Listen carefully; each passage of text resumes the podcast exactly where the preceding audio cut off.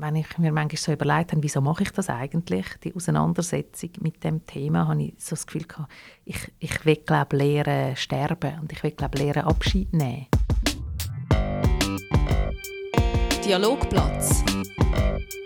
Der Platz für den Dialog. Das ist der Podcast vom Lamput.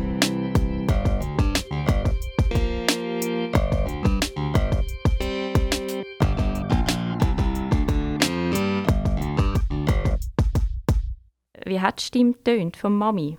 Und was würde jetzt der Papi sagen? Wenn Eltern viel zu früh sterben, bleiben Kinder zurück und mit der Zeit vergessen sie, wie die Stimme von Mami oder vom Papi tönt hat.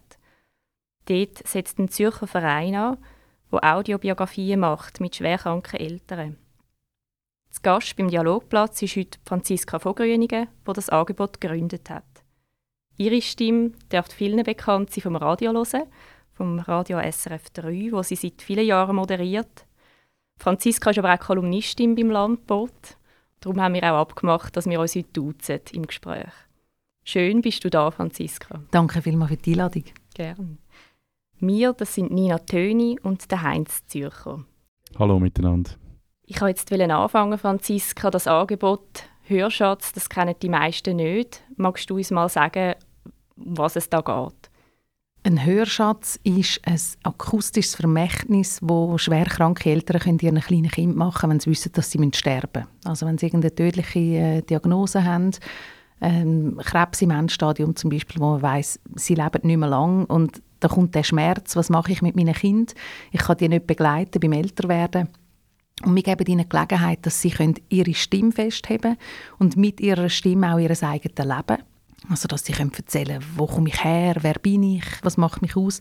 Und den Kindern aber auch ganz persönliche Nachrichten können mitgeben können, die immer wieder können hören können. Als Kind, aber auch wenn sie erwachsen werden, wenn sie vielleicht selber dann Kind überkommen. Also einfach so in dem Moment, wo man sich eben fragt, was hätte jetzt Mami oder was hätte Papi gesagt. Mhm. Etwas zum Mit auf den Weg geben, mhm. wenn man dann nicht mehr ist. Ja, ich schlage vor, wir hören einfach mal rein, wie das tönt. Ähm, wir haben das Beispiel von der Wanda. Die Wanda ist äh, an Krebs erkrankt. Bei der Aufnahme war sie 42 und hat den Hörschatz für ihre beiden Kinder aufgenommen.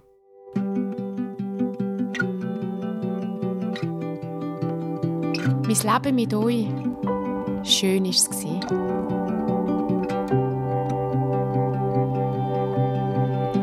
I close my eyes and I can see a world that's waiting up for me. That I call my own. Liebe Zoe, liebe Jendrik, Oli, Mami Babi, Michelle. Warum habe ich, warum habe ich das gemacht? Warum habe ich die Sprachaufnahme machen? Und was ist das überhaupt? Es ist eine Form von, von, von meinem Leben, wo ich euch nochmal erzähle, wie mein Leben war. Meine Kindheit zwischen Kühen und Krise. Auch ein bisschen, wer ich war. In der Schule hatte ich die Hauptrollen. Dann im Ballett hatte ich auch die Hauptrollen. Auf der Bühne habe ich mich immer wohl gefühlt. Es ist so, Jendrik, ihr könnt euch vorstellen, wie äh, ein Hörbuch von den drei Fragezeichen. Zum Beispiel. Es hat äh, spannende, wirklich spannende Teilsequenzen drin, wo ihr äh, einiges werdet erfahren über den Papi und mich. Zum Beispiel wenn wir uns erst mal geküsst haben. Ein scheuer Kuss ist das irgendwie gewesen, wo wir dann glaube beide gar nicht so richtig daraus gekommen sind, was das jetzt gerade war, wo wir uns überhaupt kennengelernt haben. Es hat äh, versteckte Botschaften von mir an euch, die ihr hören dürft. Jendrik und Zoe, was ich an euch gerne habe. Es hat sogar Musik drin. Schöne Musik. Also ich finde sie schön, ihr findet sie vielleicht ein bisschen altmodisch. Also als ich das erste Mal gehört habe, ist mir das sehr nahe gegangen. Wir sind Tränen gekommen. Wie ist es dir gegangen, wo du die Aufnahme das erste Mal gehört hast? Wir haben uns drei Tage getroffen, in Winterthur, im Neuwiesen Quartier. Und ähm, es war ganz äh, wahnsinnig schöne, intensive Zeit mit ihr. Wir haben viel gelacht miteinander, wir haben aber auch brüllt miteinander. Und wir sind auch immer wieder Tränen runtergelaufen, während sie erzählt hat. Also ich glaube, das gehört zum Prozess dazu, äh, dass ich auch als Mensch dort sitze und dabei bin. Und ähm, ja, auch, halt auch meine eigenen Gefühle habe. Es wäre komisch, wenn man das würde verstecken Also gerade so die Sequenzen, wo, wo ihre wahnsinnig grosse Liebe für ihre Familie zu spüren war, das hat mich sehr berührt. Das setzt dann natürlich auch eigene Fragen bei einem im Gang. Also, wie würde man es selber machen, wenn man in der gleichen Situation wäre? Welche Worte würde man finden? Was würde man zurücklassen? Wie steigt man in so ein Gespräch ein? Wir fangen bei den Aufnahmen meistens so relativ harmlos anfangen bei der bei der Ahnengeschichte. So, was weißt du über deine Großmutter? Was weißt du über deinen Großvater? Das ist zwar die eigene Geschichte, aber äh, schon ein, ein Stück weit weg. Und so kann man dann anfangen zu erzählen und kommt ins Gespräch. Und erst mit der Zeit geht es dann so als Eingemachte und eben so an die direkten Nachrichten an die Kinder. Also wie wir es jetzt auch hier gehört haben, dass dann die Mütter und Väter ihre Kinder persönlich ansprechen. Das ist ein rechter Prozess, dass dann das gelingt. Das fällt am Anfang noch schwer, weil es halt einfach dann wirklich das Herz berührt. Aber ich nehme an, gerade eben für, für sie, was aufnehmen, das ist extrem schwierig. Also die drei Tage, die du mit der Wanda gehabt hast, das ist wahnsinnig belastend. Für die Wanda? Ja, genau. Es hat, glaube ich, beides. Es ist einerseits wahnsinnig anstrengend, weil die Väter und Mütter sind dann auch gesundheitlich nicht mehr in einem guten Zustand, sonst würden sie es ja nicht machen. Also meistens kommen die Eltern zu uns und wirklich merken, so, jetzt habe ich nicht mehr lang. Und häufig merkt man dann das halt schon körperlich einerseits ist es total anstrengend, also wirklich ein Marathon, und andererseits setzt es aber auch so Kräfte frei.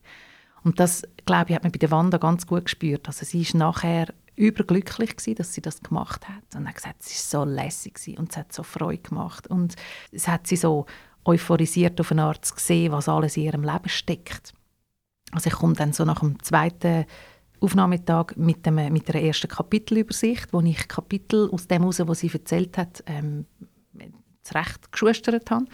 Das sind, glaube ich, nach zwei Tagen bei ihr etwa 60 Kapitel gewesen. Und sie hat das angeschaut und gesagt, wow, hey, dass ich das alles erlebt habe, das ist wahnsinnig. Ich habe so ein reichhaltiges Leben gehabt. Und die Erkenntnisse so über das eigene Leben hat, glaube ich, auch etwas Versöhnliches mit der Situation.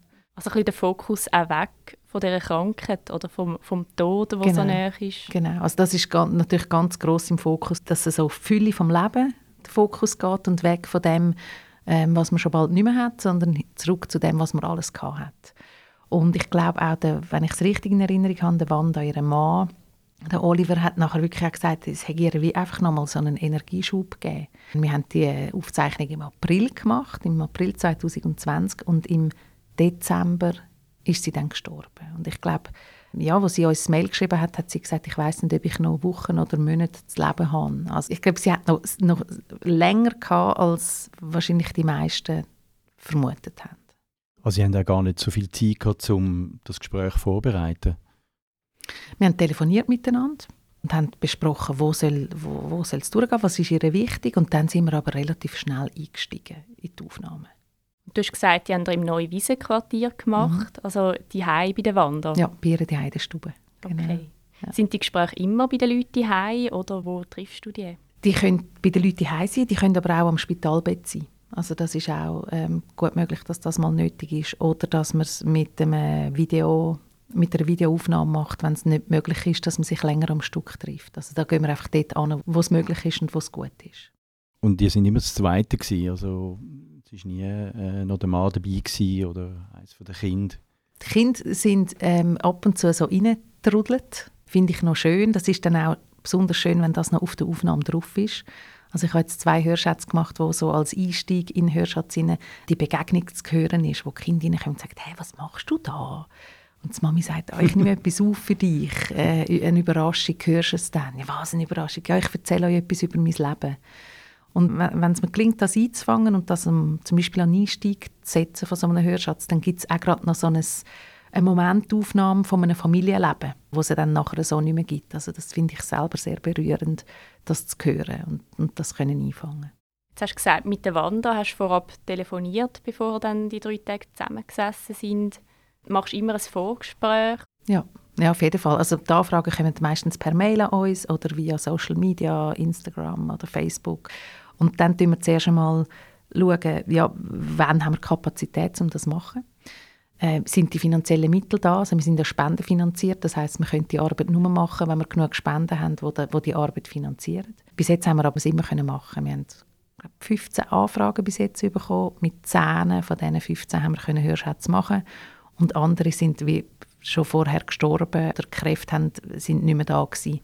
Und dann telefonieren wir nehmen wir Kontakt auf und besprechen, hey, was willst du, was ist dein Wunsch, wie viele Ressourcen hast du, um das zu machen, wie viel Kraft hast du, ist dir lieber am Stück, willst du lieber äh, nur stundenweise. Und dann im Gespräch selber erzählen die Leute einfach oder wie fest, also weißt, stellst du Fragen, leitest sie durch? Das ist ganz unterschiedlich. Also ein Hörschatz ist ja so individuell, wie ein Mensch, wie ein Menschenleben auch ist und wie ein Charakter individuell ist. Und es gibt die einen, die reden drauf los und wissen schon genau, was soll durchgehen. Andere sind froh um ein bisschen Hilfe und Unterstützung.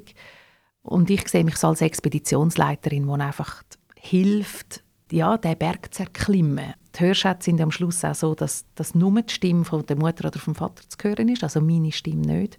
Und entsprechend muss ich dann auch immer so mitlosen mit dem Ohr, steht das für sich allein. Also kommt man daraus, wenn man die Antwort nur alleine hört. Dann geht es auch darum, dass gewisse Sachen vielleicht nicht drin sind. Also die ganz grosse Verzweiflung, die ganz grosse Trauer und auch Wut. Da tust du ähm, ein bisschen wie anraten, das vielleicht äh, wieder rauszunehmen. Oder, oder nochmal zu formulieren, häufig ist ja auch ein Gefühl da, wo, wo sich einfach Platz schaffen will. Also dass eine Mutter oder ein Vater in dieser Situation verzweifelt ist und sich ohnmächtig fühlt, wenn sie mit so einer Diagnose konfrontiert ist und das Kind muss zurücklassen und überhaupt Eigentod, das ist ja völlig normal. Und wir machen es dann manchmal auch so, dass einfach mal auch ablassen, rauskotzen, das Ganze rauslassen, was innen drin ist und man sagt einfach, hey, das ist jetzt quasi für deine Psychohygiene, ist jetzt wichtig, dass du das los wirst. Aber in den Hörschatz für Kind soll es nicht einfließen, weil das soll etwas sein, wo Kraft gibt und wo gut tut und wo, wo schön ist. Und natürlich dürfen auch Tränen drin Platz haben, wenn jemand sehr traurig ist über etwas, was passiert ist. Aber es soll eigentlich nicht ein belastendes Vermächtnis sein. Es soll nicht eine Hörlast sein, sondern wirklich ein Hörschatz. Und das ist bei der Wanda jetzt zum Beispiel der Fall. Hat es also einen Moment gegeben, wo er dann vielleicht nachher äh, nochmal anders aufgenommen haben? Mm, bei der Wanda hat es wenig von diesen Sequenzen gegeben. Sie war wahnsinnig weit in ihrem Prozess von der Akzeptanz sie war schon so im Reinen mit der Situation. Ich glaube, das hat mich bei ihr so wahnsinnig beeindruckt. Sie hat häufig die Augen zu bei den Aufnahmen. Sie in der Stube gesessen, auf dem Sofa, so im Schneidersitz, die Augen zu und hat einfach einer inneren Stimme gefolgt. Und das sind druckreife Sätze bei ihr. Mich sehr beeindruckt. Und sie hat dann gesagt, ja, es sei so, wie wenn sie alles in sich hinein hat, was sie erzählen will. Sind da die Leute manchmal selber auch überrascht, wie gut sie das dann können? Ja, also sie sind überrascht, dass es so Freude macht weil sie vielleicht am Anfang ein bisschen Angst haben. Oder so denken, ja, aber eben, es wird dann vielleicht emotional. Und dann merken sie, wenn sie am Erzählen sind, dann hat das so eine Lebendigkeit und so eine Kraft, dass eben häufig die Traurigkeit ein bisschen verdrängt wird und die Lebensfreude kommt. Ich denke, man hört es jetzt auch bei dem Beispiel, das wir vorher äh, angeschaut haben, so das Traurige zum Teil in der Stimme, aber auch das Lachen, eben, auch der Humor, wo, wo da kommt. Mhm. Ist das äh, ein wichtiger Teil auch bei so einer Aufnahme? Man weiß zum Beispiel aus der Trauerforschung, dass Humor ganz ein wichtiger Aspekt ist. Also Humor hilft beim Trauern und darum finde ich es zum Beispiel auch schön, wenn die Hörschätze lustig sind. Oder wenn, wenn dort jemand einen Lieblingswitz drin erzählt oder lustige Sachen erzählt, wo man, wo man das Mami oder der Papi hört lachen. Viele Leute fragen mich, du haltest du das aus, das ist ja dann so traurig, aber es ist eben gar nicht so traurig. Natürlich ist die Situation traurig, aber der Teil von der Aufnahme und der, der Fokus aufs Schöne und aufs Lässige und aufs Lebige, das ist dann eben mehr lebensbejahend, als dass es zerstörend ist.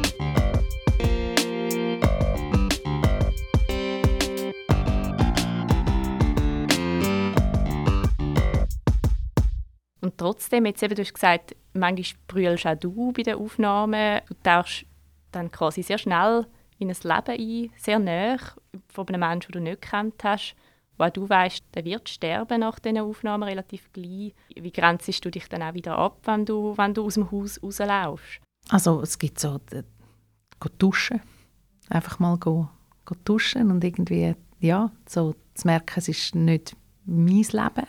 Ich nehme zwar Anteil und fühle mit. Ich kann sie nicht gesund machen, aber ich kann wenigstens die wahnsinnig unerträgliche Situation vielleicht ein bisschen, äh, ein bisschen etwas Gutes dazu beitragen mit dieser Arbeit. Aber es gibt natürlich, äh, ja, also es geht mir immer nach, es beschäftigt mich immer und dann weiß auch nicht, wie lange leben sie noch. Und, also da kommt ja die Bearbeitung, ich gehe dann heim und bearbeite die Aufnahmen und dann tauchst du nochmal ein und dann machst du nochmal eine Verbindung und dann gibt es auch einen Austausch, wo man vielleicht noch miteinander SMS oder mailen über Musikwünsche oder über Sachen, die noch fehlen oder wo ich irgendwie Nachfragen habe. Also der Vater reißt nicht ab. Und irgendwann antwortet dann vielleicht die Mutter nicht mehr selber auf die SMS oder es gibt nicht die beiden Höckchen beim WhatsApp. Und das sind dann schon so die Momente, wo ich dann so im luftleeren Raum bin und natürlich auch nicht weiß, was ist jetzt los, wie geht es und meistens meldet sich dann irgendjemand vom Umfeld. Partner oder Freundinnen oder Freunde, die sagen, du, jetzt ist sie übrigens gestorben. Also das ist jetzt auch schon vorgekommen, dass jemand nicht mehr können, den fertigen Hörschatz selber hören Es hat einen Fall gegeben, wo die junge Mutter 36 im Lauf vom Aufnahmeprozess gestorben ist. Also das ist, ähm, das ist natürlich schwierig. Also auch traurig. Wir sind, sie hat zwei Söhne und wir sind eigentlich bis zu der Schwangerschaft gekommen mit ihrem zweiten Kind. Das heißt, die, die vielen Aufnahmen, die wir haben, die drehen sich überhaupt noch nicht um das zweite Kind. Und dort schauen wir jetzt einfach, dass wir mit dem Umfeld eigentlich die Lücke füllen Also dass vielleicht Freundinnen, Freunde sich erinnern an Situationen, wo die Carmen mit ihrem Sohn erlebt hat.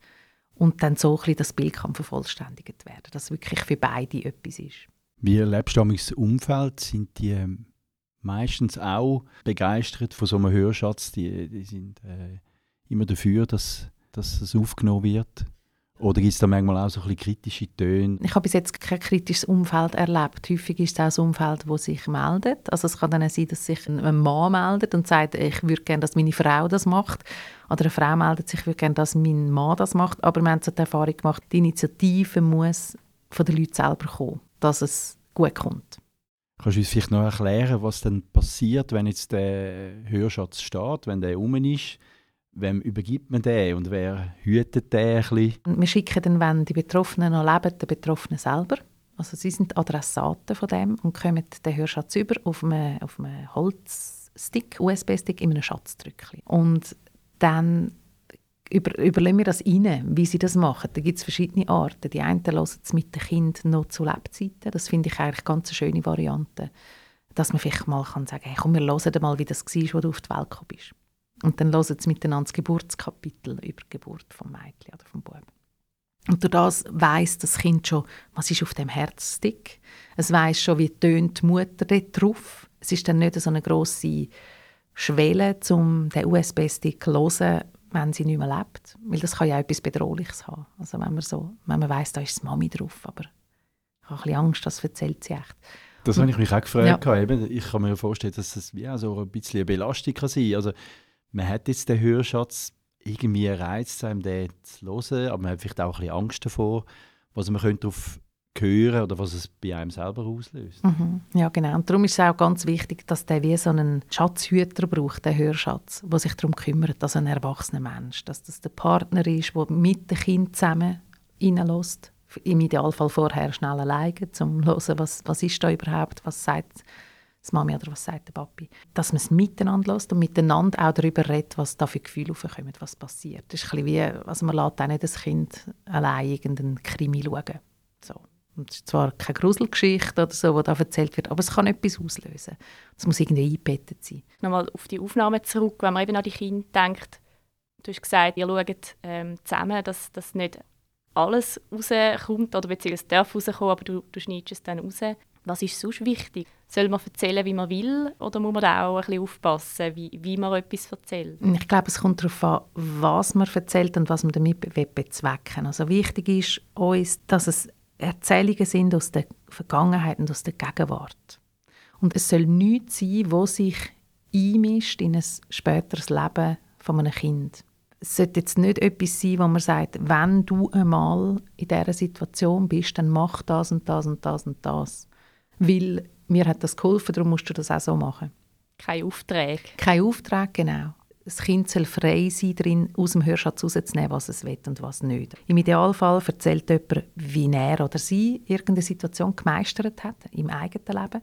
Und das Kind kann sich dann daraus herausziehen, will ich das auch so machen oder nicht. Und dann auch so Sachen wie, was ich glaube, so ein Impuls ist, dass man so sagt, egal was du machst, ich bin immer bei dir, auch wenn ich nicht mehr da bin, ich bin immer bei dir und ich beobachte dich, was du machst. Ähm, ich, bin, ich bin immer über dir oder so, so Sachen das probieren wir auch zu vermeiden, weil vielleicht ein Kind gar nicht will, dass das Mami und der Papi mhm. immer da ist. Also vielleicht macht es mal im Keimen im Zimmer etwas, was es nicht will, dass der Papi und die Mami das mitbekommt. Wie sagst du es dann stattdessen? Der Remo, ein Vater, äh, wo, wo ich mit einem Hörschatz aufgenommen habe, der hat immer wieder gesagt, wenn du mich brauchst, dann bin ich in deinem Herz. Okay. Also dass eben nicht die ganze Zeit genau. jemand genau. das Auge auf einem ja. hat. Wie man das macht, ähm, wie man so Gespräche führt, hast du das einfach durch, ihre, durch deine Erfahrung ähm, erlernt oder hast du auch Hilfe beizogen, um die Arbeit zu machen, um die Hörschätze aufzunehmen? Die Hörschatz-Idee haben nicht wir hier in der Schweiz erfunden, die gibt es schon in Deutschland. In Deutschland heisst das Projekt Familienhörbuch. Und sie, die Judy Grümmer, die dort die Gründerin ist, die hat das schon vor etwa fünf Jahren angefangen. Und ich bin bei ihr in einer Weiterbildung für eine palliative Audiobiografiearbeit. Und habe dort äh, so das Wichtigste mitbekommen, auf was ist zu schauen, wie macht sie das. Und wir haben dann in der Schweiz, wo wir das Projekt auch selber aufgebaut haben, das Angebot haben wir auch noch zum Beispiel Trauerbegleiterinnen beizogen, die uns eben ein bisschen können erzählen aus der Praxis, was ist wichtig, was brauchen Kinder, wo Eltern verlieren und was brauchen sie nicht was mm, schadet im Trauerprozess und was hilft. Von der Interviewführung her ist aber vieles einfach ja, meine, Leb meine, meine Radioerfahrung, meine über 20-Jährige. Kannst du noch ein Beispiel machen, was du dort gelernt hast im, im Austausch mit Trauerfachpersonen? Was, was hilft und, und was ist eben eher... Ja, also man kann es vielleicht so zusammenfassen, dass eigentlich die, die Aufgabe im Trauerprozess ist, dass eine irdische Beziehung eigentlich in eine spirituelle Beziehung umgewandelt wird. Oder? Also jemand, der vorher noch mit mir am Tisch sitzen konnte, ist jetzt nicht mehr am Tisch, sondern ich muss irgendwie eine andere Verbindung zu einer finden. Und alles, was wir mit dem Hörschatz machen, muss dem helfen. Und darum darf Mutter sich nicht einmischen am 20. Geburtstag mit einem Kapitel, das heißt «Los das an deinem 20. Geburtstag» und dann sagt die Mutter «Jetzt bist du 20, äh, du machst das und das und so und so», weil das auch kann total verwirrend sein, wenn jetzt eine, die eigentlich nicht mehr da ist, wieder da ist. Mhm. Also sie ist nicht mehr da und dass sie nicht mehr da ist, das ist wie ein Fakt, wo man muss, dem muss man Rechnung tragen. Weil wenn sie noch da wäre, dann könnten sich die Kinder mit der Mutter oder mit dem Vater auch reiben, könnten in Dialog gehen, könnten eine Gegenposition einnehmen, könnten diskutieren. Und wenn die Mutter das aber aufgenommen hat, selber aber nicht mehr lebt, fällt wie der Prozess. Mhm. Ist die Möglichkeit weg, genau. um, um darauf zu reagieren.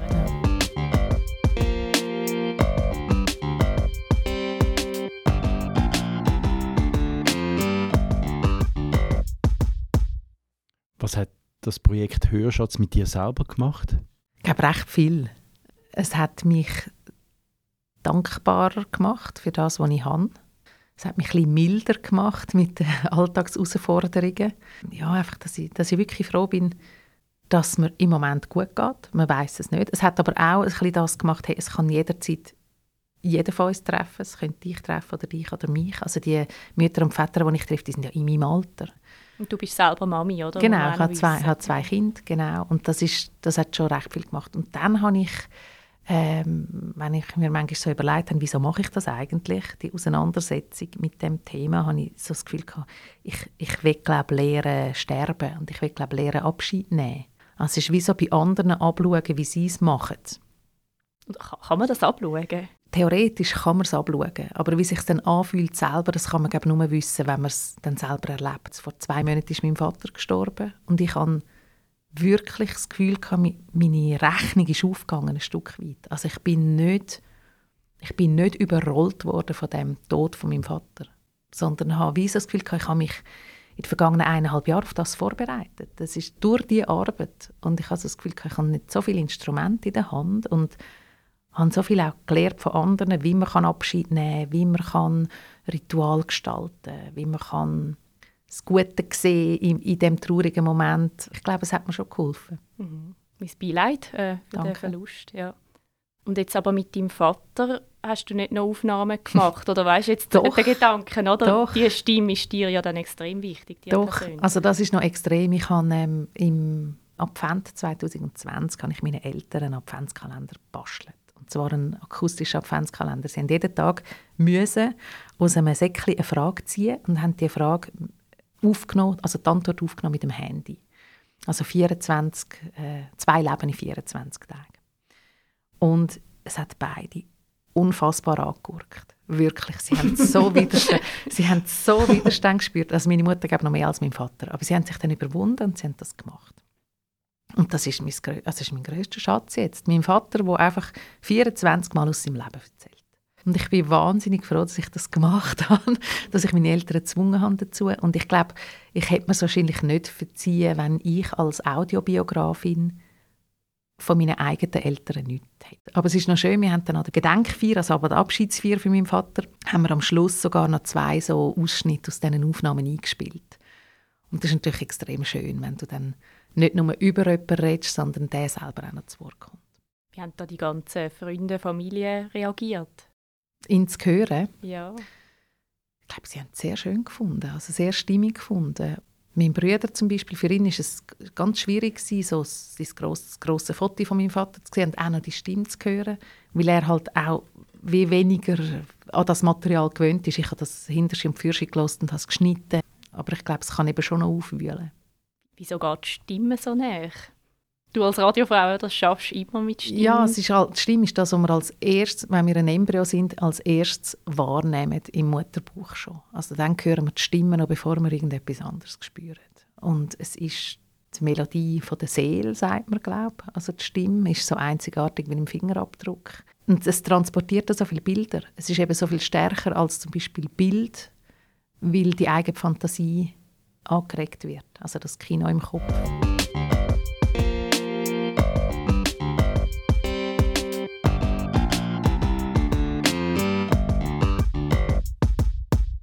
Du hast vorher gesagt, du hast ja viel über das Sterben gelernt. Ist das etwas, das dich erst jetzt angefangen hat zu interessieren? Es hat mich schon immer interessiert, es hat mich schon immer angezogen auf eine Art. Also das Sterben, ähm, Loslassen, Tod. Und ich kann nie genau können sagen, warum. Und ich habe aber auch schon länger damit geliebäugelt, mich auf irgendeine Art und Weise weiterzubilden. Also Trauerbegleitung oder Sterbebegleitung.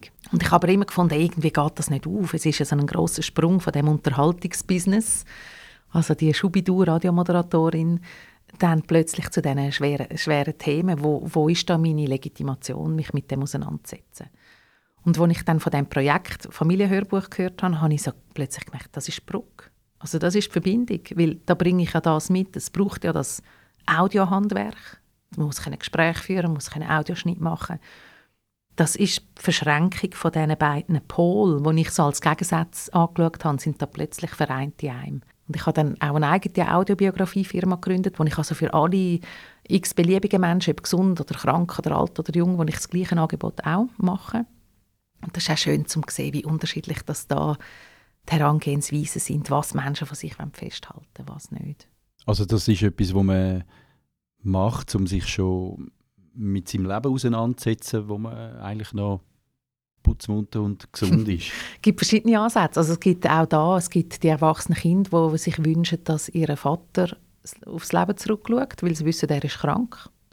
Es gibt äh, die 40-jährige Frau, dreifache Mutter, die einfach äh, quasi in der Mitte von ihrem Leben mal Bilanz ziehen über die ersten 40 turbulenten Jahre von ihrem Leben. Es gibt alte, ältere Menschen, die Lust haben, um einfach einmal zurückzuschauen, Bilanz zu ziehen. Und aber quasi der Hörschatz ist dann wie intensiver, weil, weil so das Definitive nur ist. Genau, also beim Hörschatz ist die Dringlichkeit natürlich viel größer und es ist auch das tragische Element, die tragische Situation, wo, wo sich einfach niemand wünscht, dass man jung muss gehen und, und die Familie muss zurücklassen. Du hast vorher eben das etwas Lernen über das Sterben erzählt. Hast du das Gefühl, dass es noch ein Tabuthema auch ist, über den Tod zu reden, über das Sterben zu reden? Was erlebst du jetzt so ein bisschen, wenn du mit äh, Freunden, Bekannten über das Angebot redest? Gibt es auch solche, die sagen, oh, das würde ich nie machen. Ich will mich nicht jetzt schon mit dem Tod auseinandersetzen. Also was ich viel erlebe, ist, dass die Leute sagen, das würde ich nicht verkraften. Ich würde das nicht aushalten. Zum Thema Tod und Tabu habe ich das Gefühl, es ist extrem am Aufbrechen im Moment. Also der Tod wird immer mehr in die Gesellschaft hineingeholt. Jetzt hat es erst das Hallo Tod Festival gegeben, wo der Tod in all seine Facetten beleuchtet hat. Es wird viel geschrieben über den Tod, es gibt Podcasts über den Tod. Also ich glaube, da weicht sich ganz viel auf im Moment. Was ich aber schon glaube, dass es ganz viele Menschen verunsichert, wenn sie mit dem Thema Tod konfrontiert sind. Also dass man nicht weiß, wie begegnet man jetzt jemandem, der jemanden verloren hat. Was sage ich, dass ich nicht das Falsche sage. Ich wechsle lieber die Strassenseite, statt dass ich jemandem begegne. Also so die Urangst, sich trauernden Menschen zu stellen, das ist glaube ich, etwas, wo, wo schon immer noch ein Thema ist. Und wo ich einfach gelernt habe von der Kerstin Birkeland vom Verein Herzensbilder, wo Fotos anbietet für zum Beispiel Totgeburten oder einfach Kinder, die früh sterben. Sie hat selber einen Sohn verloren und sie sagt einfach, hey, es gibt nichts Schlimmeres als nichts machen. Also alles ist besser als nicht reagieren. Seit ich das weiß, kann ich selber auch unverkrampfter mit solchen Situationen umgehen. Du hast ja auch die Kolumne dazu geschrieben, oder? Also gerade auch eine Trauerkarte schreiben, so als Zeichen, ich bin da. Genau. Das machst du jetzt noch viel bewusster ja, oder auch genau. häufiger. Weil ich glaube, man vergisst nicht mehr, wer einem eine Trauerkarte geschrieben hat. Das finde ich noch extrem. Also jede Anteilnahme, die du bekommen hast zum Tod von jemandem, vergisst du ein Leben lang nicht mehr. Du hast jetzt schon viele Hörschätze gemacht. Gibt es einen, der dir besonders geblieben ist oder einen Moment? Ganz viel. Also ganz viele schöne Momente. Ich kann mich erinnern an eine Situation von einem jungen Vater, der mir dann hat Lieder vorspielen die ihm wichtig sind. Und dann hat er das Hochzeitslied angespielt auf dem Handy vom Göhle. Und das ist einfach, dann ist er dort und das Lied ist gelaufen und er hat angefangen mitzusingen und Tränen sind ihm runtergelaufen und er war einfach so versunken. Es war wie so ein Moment, alles andere war einfach ausblendet. Es war einfach der Mann, das Hochzeitslied und seine Erinnerungen und all seine Gefühle an diese Situation. Dürfen dabei sein bei solchen Momenten tiefsten Empfindungen, das hat mich sehr berührt. Danke vielmals fürs Gespräch, Franziska. Merci vielmals. Danke vielmals auch den Zuhörerinnen und Zuhörern die fürs Dabeisein beim Dialogplatz. Feedback zum Gespräch können Sie uns schicken an redaktion.landbote.ch mit dem Vermerk Dialogplatz. Der nächste Podcast kommt dann in zwei Wochen. Bis dahin eine gute Zeit und auf Wiederhören miteinander. Ade miteinander.